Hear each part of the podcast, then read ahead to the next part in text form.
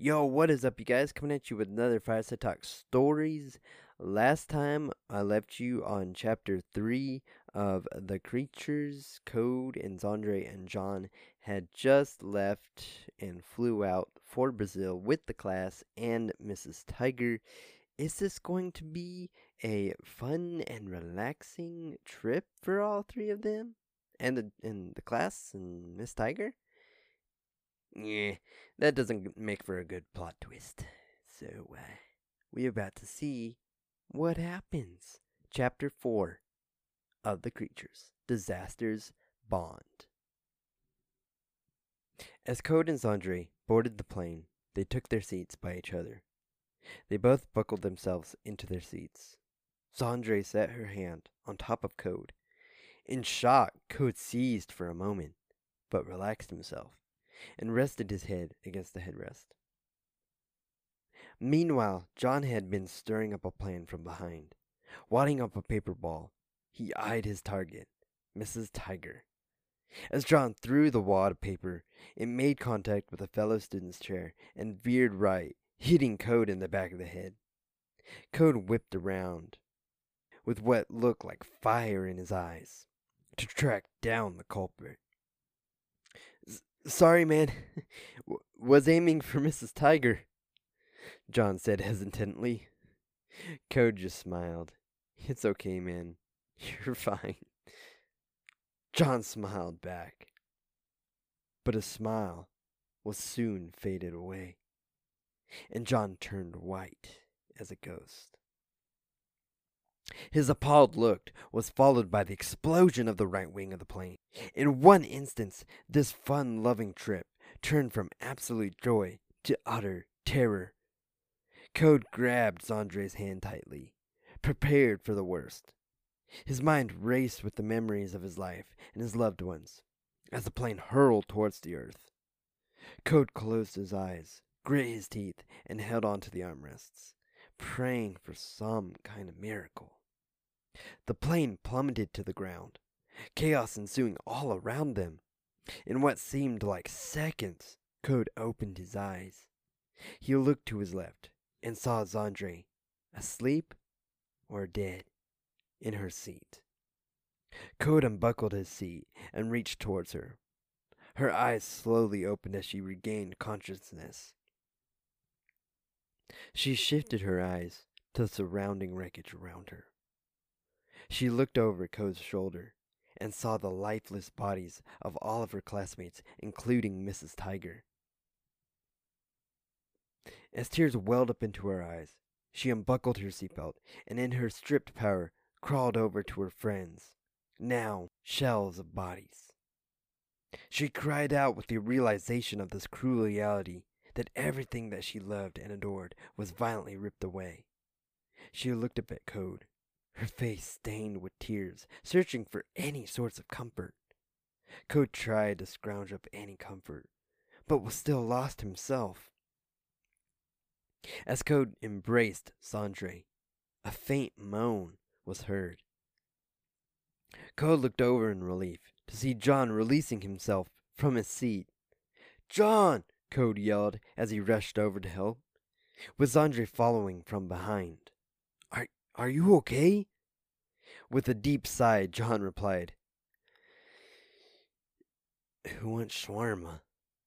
Referencing to one of his favorite movies, The Avengers. Code giggled and looked over at Zandre. "He's fine." Zandre smiled as she regained her strength to stand. With the absolute jungle surrounding them, Code, Zandre, and John set off to find shelter. "How?" Zandre asked, in disarray. Code looked at her. "How what? How can, can I... I mean, how could this be?" Zandre replied. Seeing the utter shock in her eyes, Code softly replied, "I don't know." Zandre, expecting a comforting word, sat down on the jungle floor weeping. Code and John kneeled down next to her. Code softly said, "I don't know. But what I do know is that if we stay here, their stories may never be told. Thinking back to his other classmates. And you believe we can survive and be saved from this godforsaken place to tell their story? Asked Sandre through sobs. Code lifted her face and looked deep into her eyes as if to speak directly to her soul. I can't promise, but I sincerely believe that our will and strength will shine through. Well said, replied John. Sandra giggled, collected herself, agreed, and the three of them began their harrowing journey. They walked treacherously through thick, dense grass and trees with a company of insects that you could not begin to describe. Nightmares attempted to consume their minds, but their will shook off the feeling. While pushing their way through harsh jungle, a noise halted their progress. What was that? Sandre whispered. It, it sounded like it came from behind, John replied. Code led them behind a nearby boulder. As Code peered around the boulder, he witnessed a horrifying creature with body parts of various animals mixed with human. It stopped and sniffed the air. Code held his breath while it proceeded on its way. Code slowly looked back behind the boulder with eyes arrayed. Sandre asked, What? What did you see? Code, looking forward, pointed, and there, standing in a wide stance, staring intensely at them, was the same creature. As it started to walk towards them, it leaned towards Code's face, took a couple of sniffs, and let out a blood-curdling screech. Run? John asked. Run! The three bolted and ran away with the creature hot on their heels. Tearing through tall weeds and harsh thistles, the creature seemed to call out to another. There's more? Sandre yelled at Code. Code, in a dead run, looked behind as the two creatures gained ground.